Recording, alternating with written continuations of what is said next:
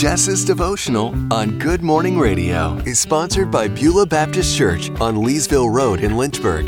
Beulah Baptist Church is a gospel-based and ministry-focused church that feels like home. To find out more, join us this Sunday at 11 a.m. for worship. All come true. Luke 1:38 says this, Mary responded, I am the Lord's servant. May everything you have said about me come true. And then the angel left her. Given the extraordinary news that she, an unwed teenager, will bear the Son of God, Mary unhesitantly agrees. I am the Lord's servant. Can you imagine?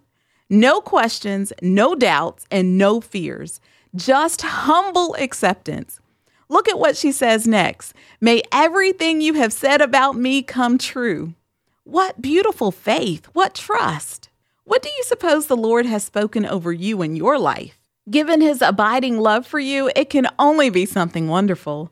Despite our limited understanding of his ways, we can trust with the certainty of Mary that anything the Lord speaks over our lives is the only truth we need to fulfill. The source of Mary's hope is the source of ours too, and the well of her courage, the same one we visit. The Lord gives us strength. He is our hope. Let it be with each of us according to his word.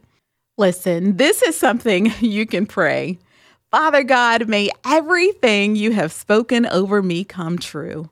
Empower and embolden me to explore every desire you have placed in my heart and to develop and use every talent you have given me for the glory of your kingdom. Help me to believe the things you have said about me and to embrace the hope you see in me and to see it all come true. Amen.